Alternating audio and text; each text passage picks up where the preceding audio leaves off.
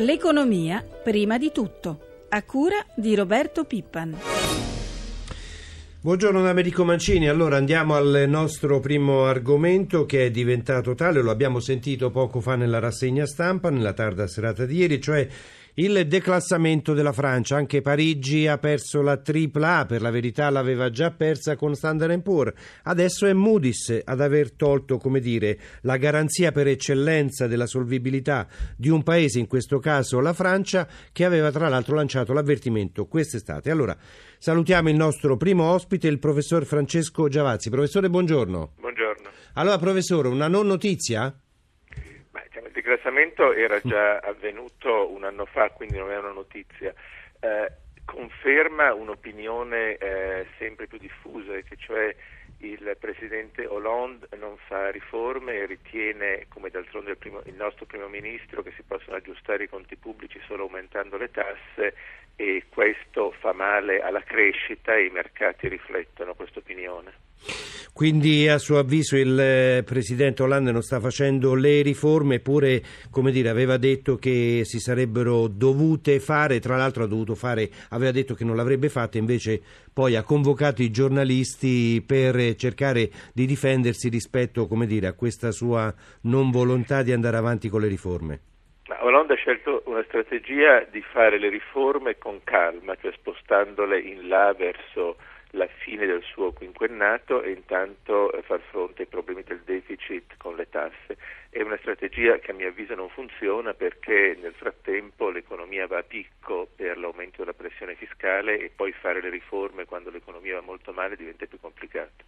Professore, quali effetti potrà avere? Oggi sappiamo che c'è l'Eurogruppo, ci sono sul tavolo oramai i probabili aiuti da parte della Spagna, anche secondo la stampa più accreditata la COI potrebbe chiederli dopo il voto in Catalogna e ovviamente oggi ci sarà, come dire, l'ennesima puntata degli aiuti alla Grecia.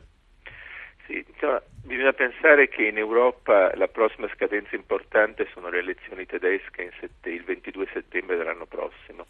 La signora Merkel si prepara alle elezioni con lo slogan l'euro fa bene alla Germania e io ho salvato l'euro e in questa strategia politica eh, non può permettersi che, qualche, qualche, ci sia qualche pasticcio nell'area dell'euro di quale elezioni, quindi la Grecia, la Spagna, tutti i problemi che ci saranno, ci saranno verranno, se, anche se all'ultimo momento, ma comunque risolti. Lei ha dato, dire, una piccola bacchettata all'inizio al Premier Monti, ha detto che sta usando solo lo strumento delle tasse, ma di questo parleremo tra poco. Lo stesso Premier Monti, sappiamo, sta proseguendo il suo viaggio in Oriente. Nei giorni scorsi ha invitato, come dire, a investire in Italia perché comunque competitiva e a buon mercato. Allora sentiamo in questa scheda di Luca Padrignani quali sono gli interessi degli sceicchi in Italia, insomma l'appetibilità del sistema paese.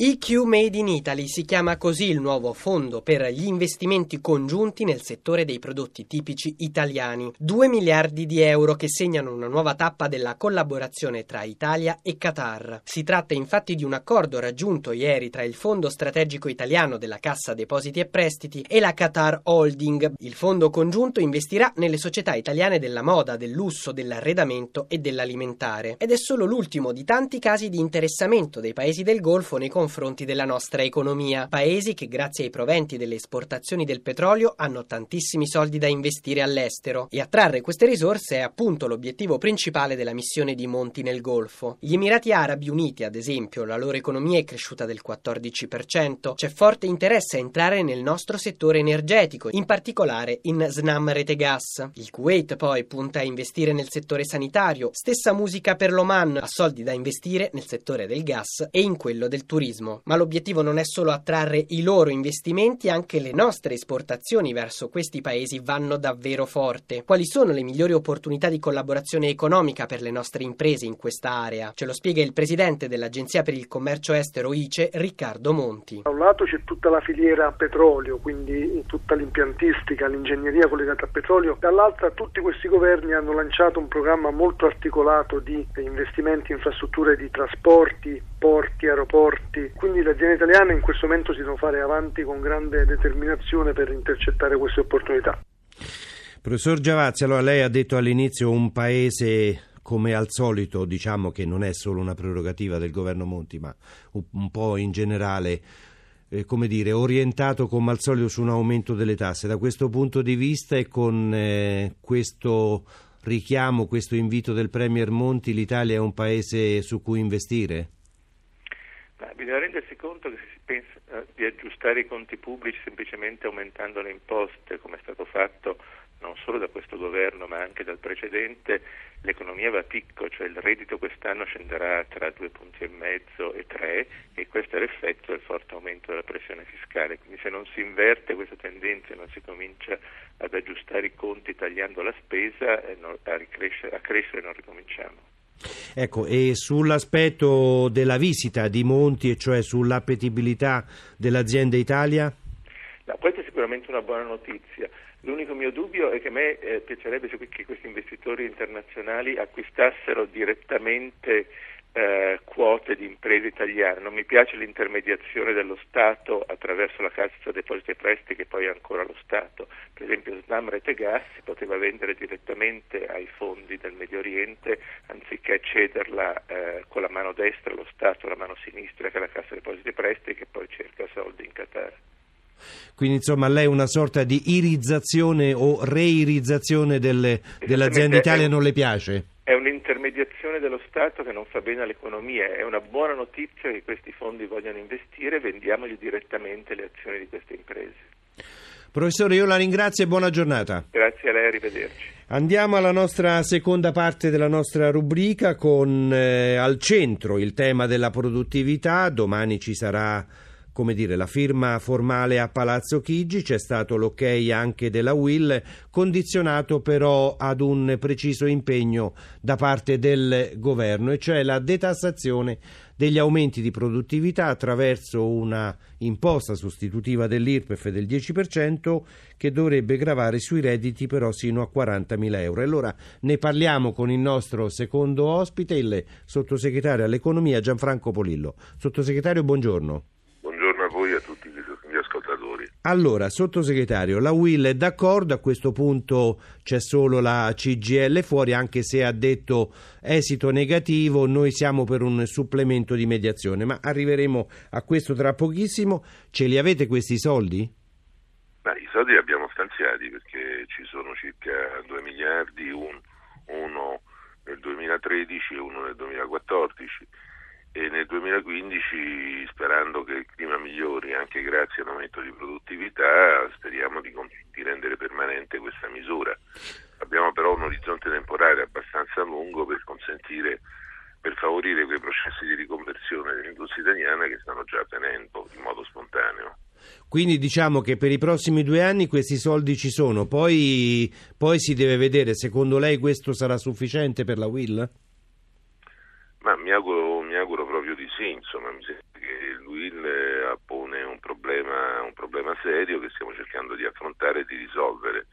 Speriamo anche che la CGL possa alla fine rivedere le proprie posizioni perché il comunicato che hanno emanato ieri era un comunicato che lasciava aperto qualche spiraglio. Speriamo che anche in quel caso un po' eh, la CGL possa fare quel salto nella modernità che, realizzare.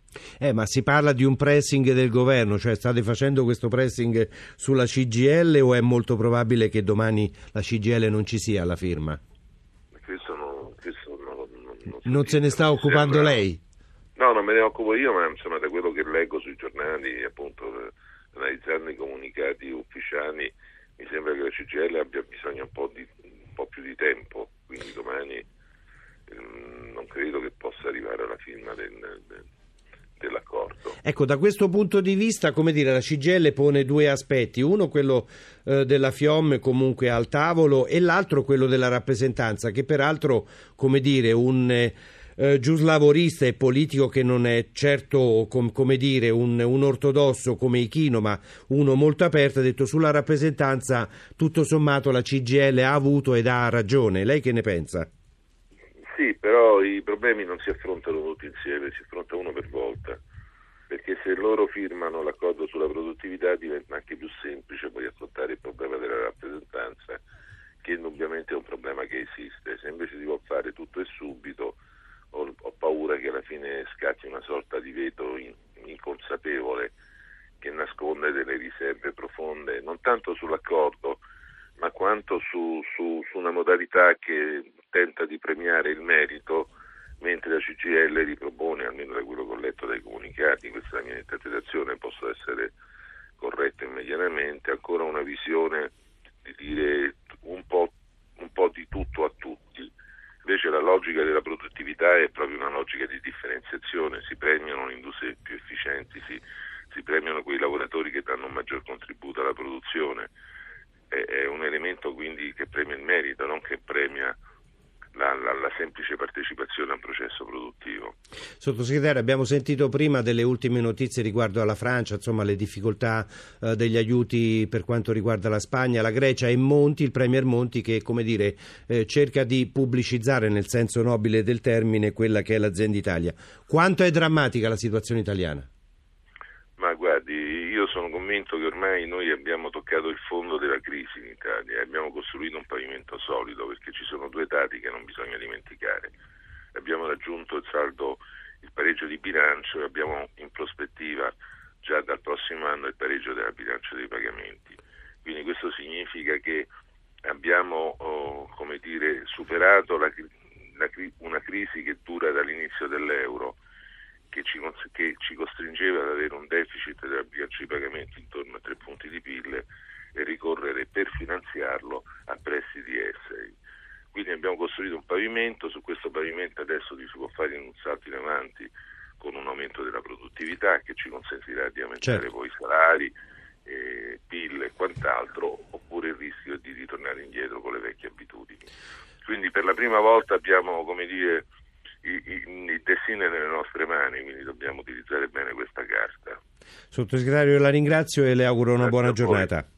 Andiamo ovviamente al nostro sguardo ai mercati che oggi non è certo rituale, ieri una giornata infatti euforica con tutte le piazze che scommettono sul sull'ottimismo di Obama sul fiscal cliff, cioè che si risolva il problema. E allora colleghiamoci con Milano. Alberto Barbagallo. Alberto, buongiorno. Buongiorno, buongiorno agli ascoltatori. Diciamo subito e in maniera non approssimata che cos'è questo benedetto fiscal cliff.